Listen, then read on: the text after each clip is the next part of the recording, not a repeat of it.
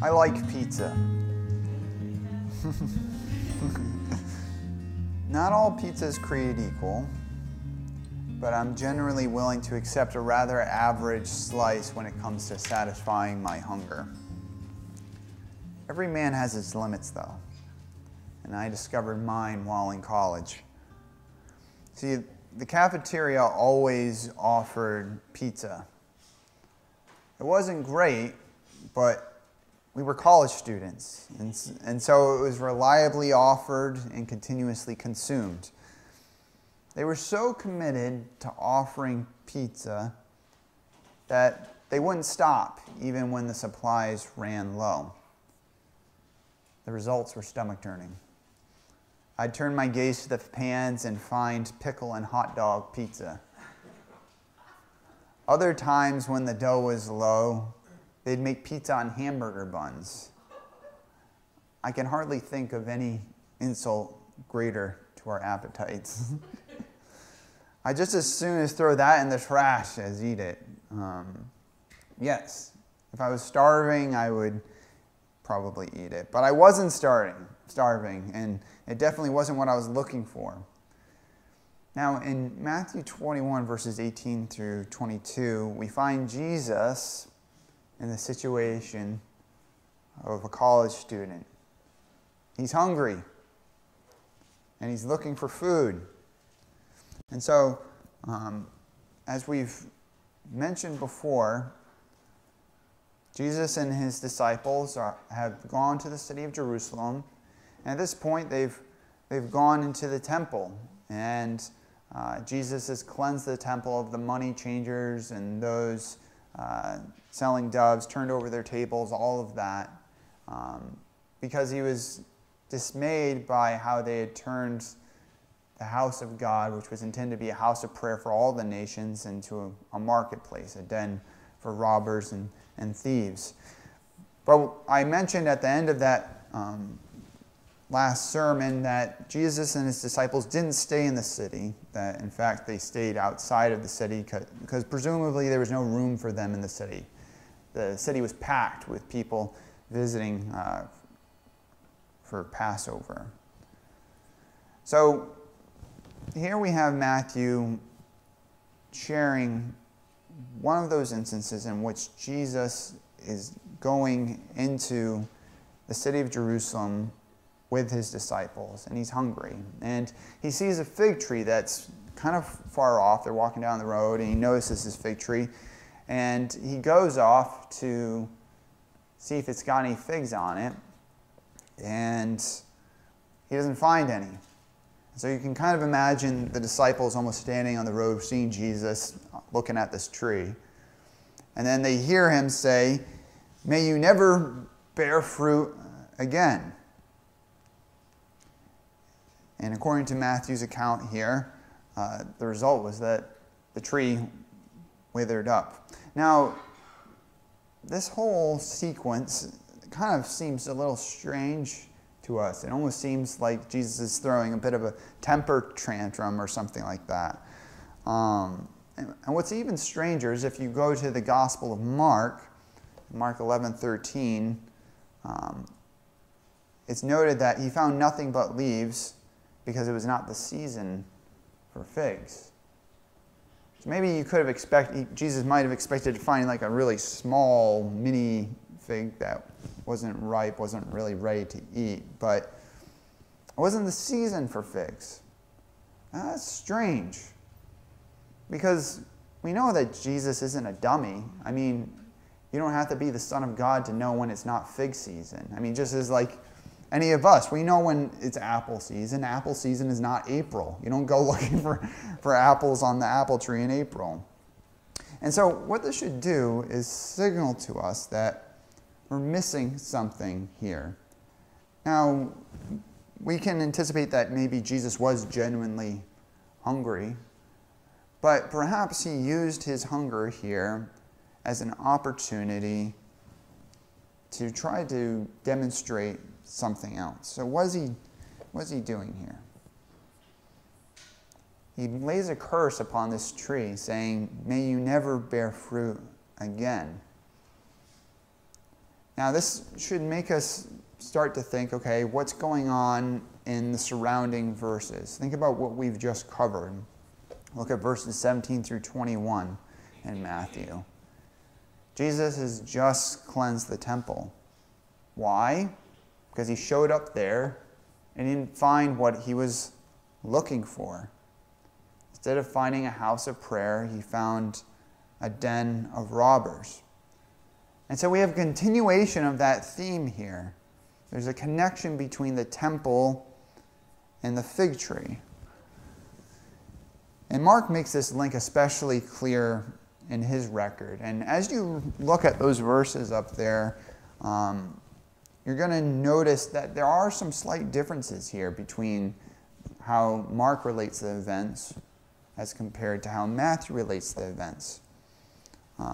Mark says that Jesus cursed the tree on the day that they were going to the temple, and then that the next morning, after they'd gone back home and then they were coming back into Jerusalem, the disciples saw that the tree was withered and kind of responded at that moment.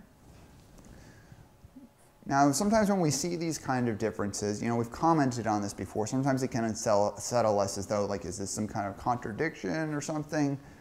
That's not the case at all. We have to remember that we're dealing with ancient literature here, and so their style of recording history is different than ours. Mark's priority is to offer a chronological account. What Matthew is intending on doing here is kind of offering like a topical account. So he's dealt with the instance of the temple, and now he's dealing with this whole episode with the fig tree. And so he's condensed the events in order to cover them in a topical fashion.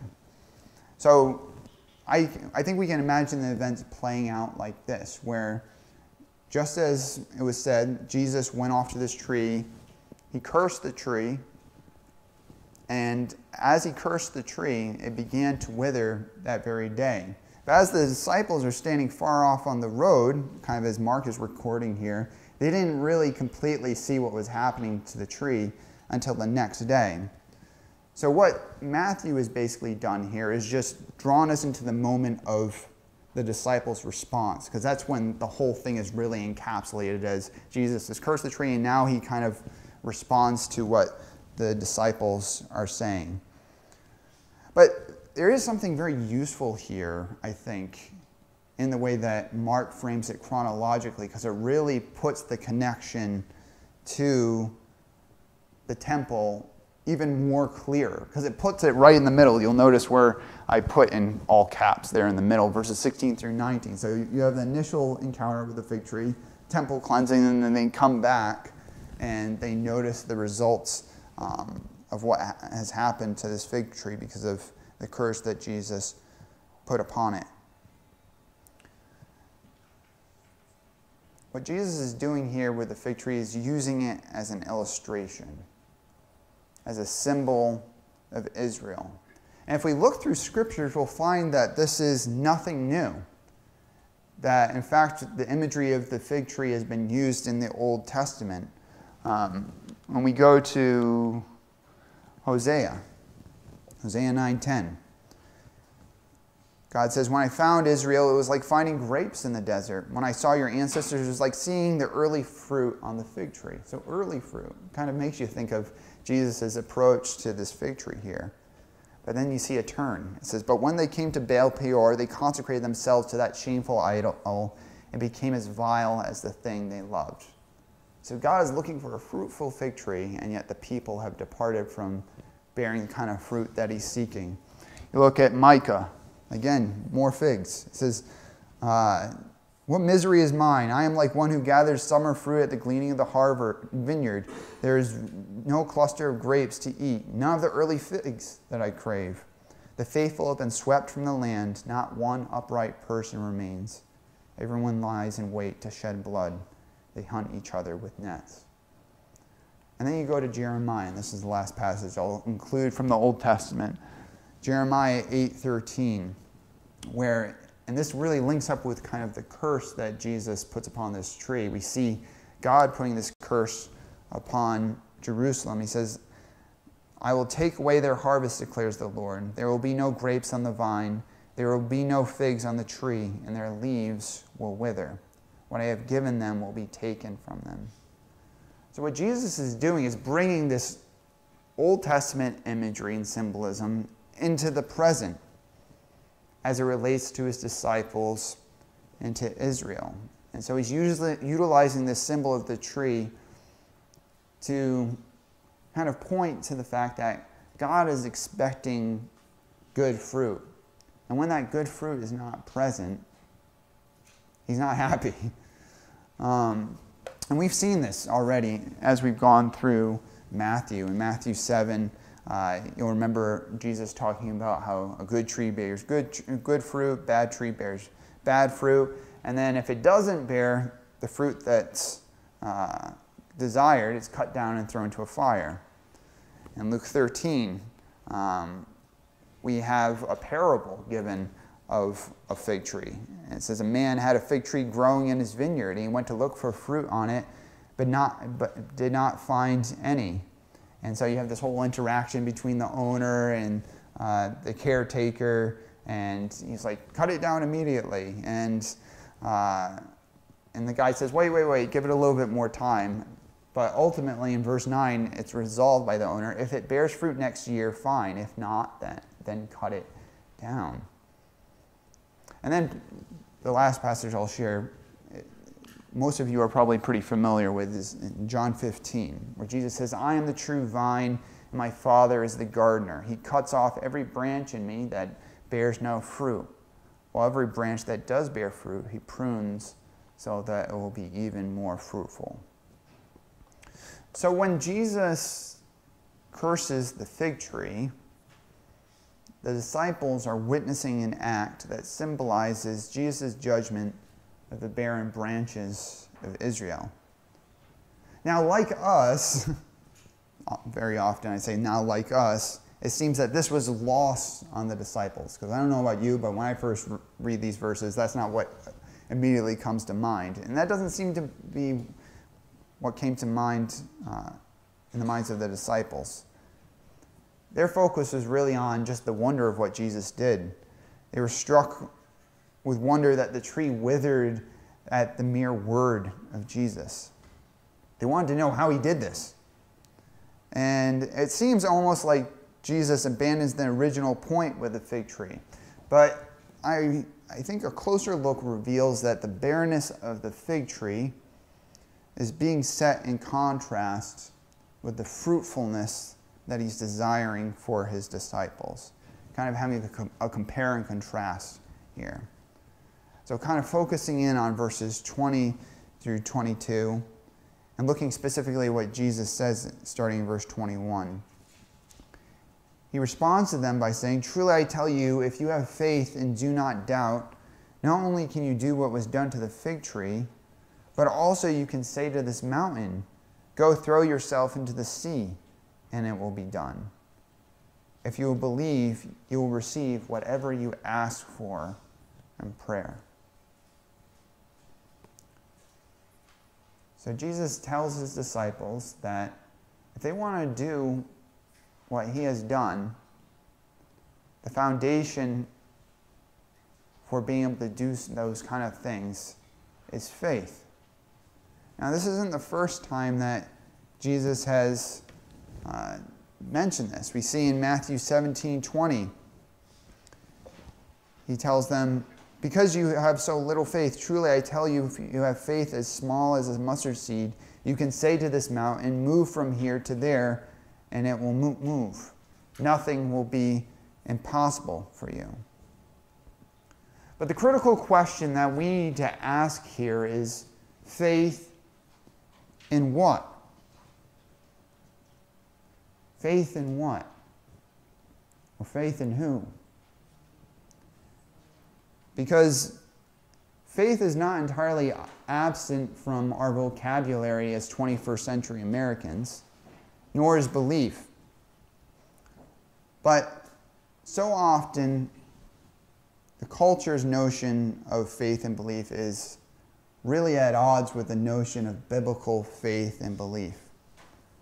When the culture talks about having faith or belief, it really usually amounts to believing in yourself. If you just believe, anything's possible. It usually amounts to just luck boiled in optimism. That's not the faith that Jesus is talking about here. The faith that Jesus calls for his disciples to have is the kind that looks to a power that is beyond themselves and outside of themselves. Because humans have no power to curse trees or move mountains or any of these things. He's calling the disciples to have faith in the power of God. But he's calling them not only to have faith in God's power, but also in God's goodness and wisdom. He's calling them to trust God. And this is really important because it's only this kind of faith, this kind of trust that invests power in prayer. Because the kind of prayer that has power is that which aligns with the will of the Father. It prays as Jesus taught us in Matthew 6, "Your kingdom come, your will be done on earth as it is in heaven." I want to take you back to John 15. We already picked out those original couple of verses where it talks about Jesus is the vine, where the branches, if you don't have fruit, it's going to get cut off. Well, later in the chapter, Jesus brings together this idea of fruit and prayer that I think helps clarify the continuity between the fig tree and what Jesus is saying to his disciples here in Matthew. So we look at John 15, verses 14 through 17. Jesus tells his disciples, "You are my friends if you do what I command. I no longer call you servants, because a servant does not know his master's business. Instead, I have called you friends. For everything that I learned from my Father, I have made known to you. You did not choose me, but I chose you and appointed you so that you might go and bear fruit, fruit that will last, and so that whatever you ask in my name, the Father will give you. This is my command. Love each other." So Jesus is telling the disciples, he's telling us that the fruit that he's calling us to bear is the fruit of obedience in response to his command, which can be summed up, really, by loving each other. And if you know the rest of the Gospels, I think Jesus would also indicate here loving God, loving each other. That's the fruit that God desires. But there's something about the nature of obedience. You don't just obey anybody. If your doctor tells you that you should take some kind of particular prescription because it will help with your heart, you'll say, "Okay, I'll take that. I'll do it. I'll take it every night, even though it's kind of annoying," you know, all of that. You'll listen to him. But if just some homeless guy comes up to you on the street and says, "Here are some pills. Take them for your heart," no one's going to take that because there's not that trust there.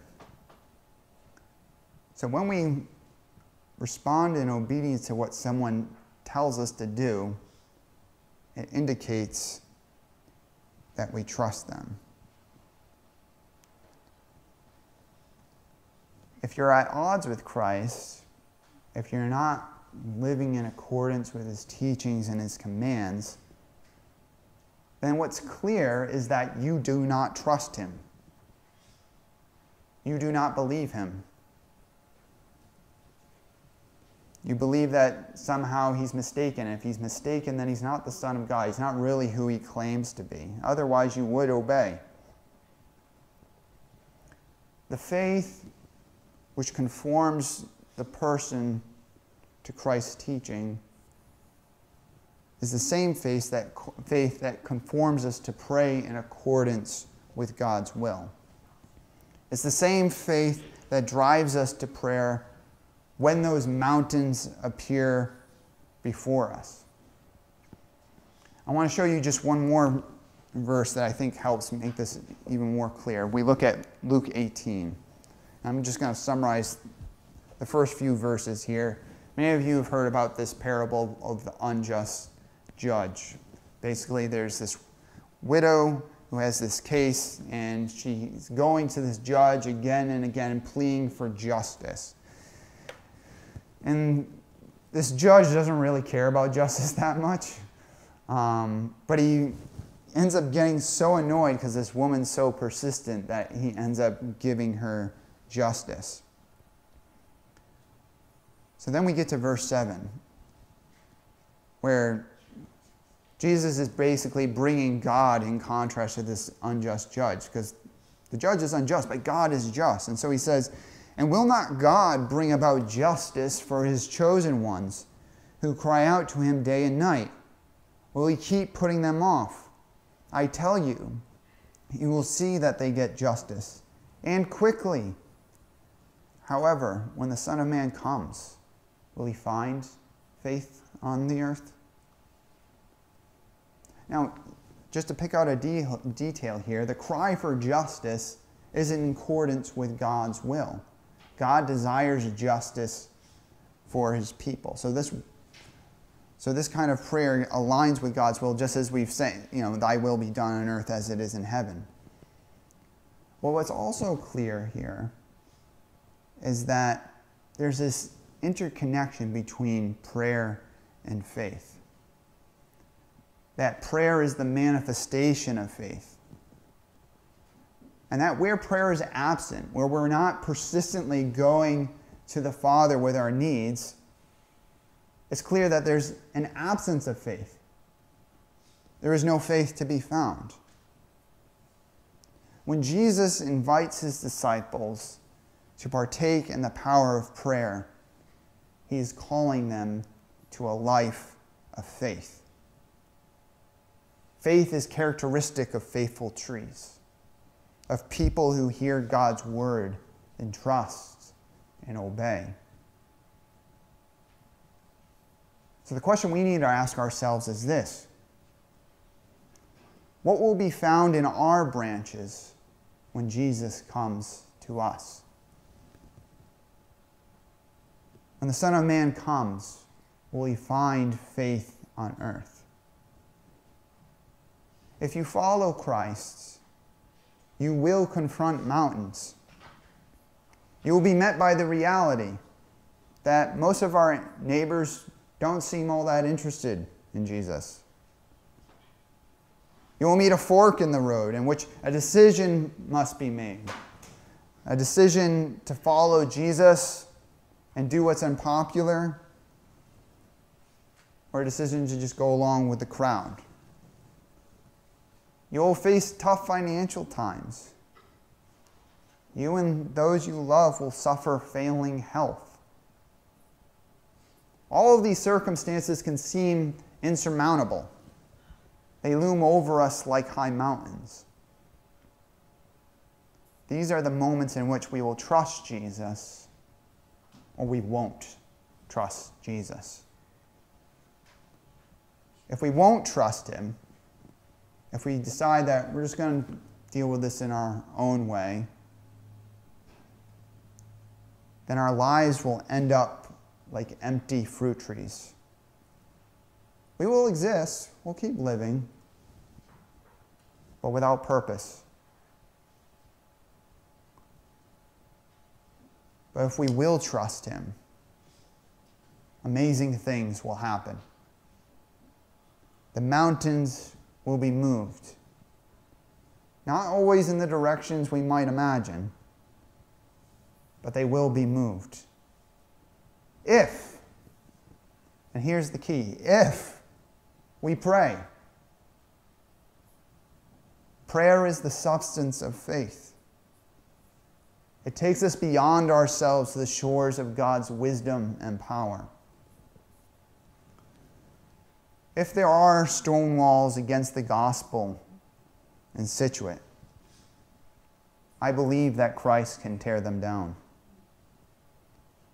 If there's a cost to obeying Christ and doing what is unpopular, I believe that God will make it more than worth it, both now and for eternity. There is no financial hardship. There is no crisis of health that God will fail to work out for our benefit, even if we don't always understand it. But this is all conditional. All this only happens if we bring all of these things to Him in prayer. Jesus spoke a mere word and the tree withered. He calls us to nothing more complicated than that. Prayer is no formula. It is talking with God. It is joining His conversation. It is bringing to the table what is already near to His heart. So, here's a good start for you. Stay for prayer today. Just 15 minutes. Maybe you have special circumstances that won't allow it, and we're not judging you for that. We will assume the best. But really, if you believe what Jesus is saying here, if you have faith, why wouldn't you stay? Let's pray.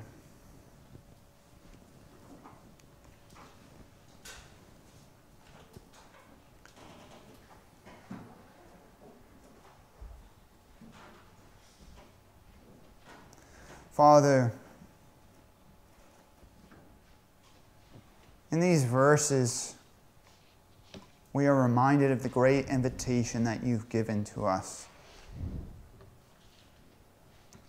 of how you have grafted us onto the tree of Israel, how all of us who were once not a people are now made your people.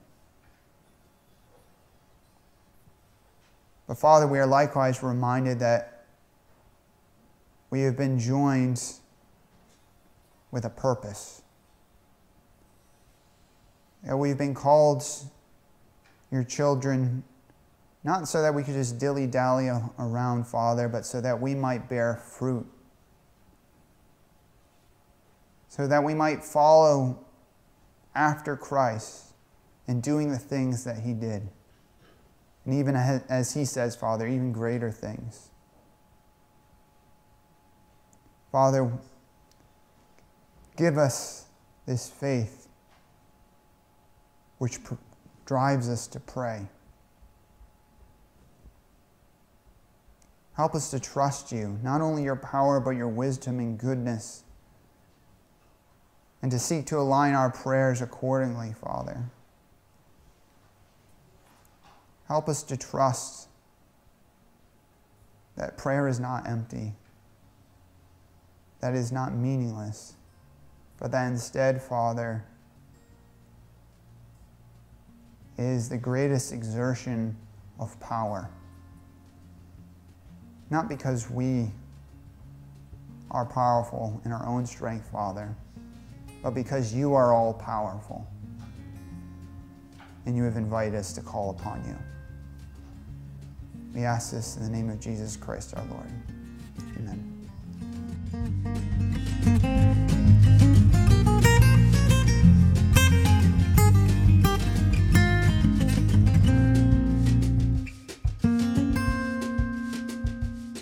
Hey there, Pastor Tom here. I hope you enjoyed this sermon I offered to Rockland Community Church. Rockland Community Church is located at 212 Rockland Road in North Scituate, Rhode Island, just around the bend from Scituate Public High School. We invite you to join us in person or virtually this Sunday as we continue our series through the Gospel of Matthew. It's our joy to welcome you into our community.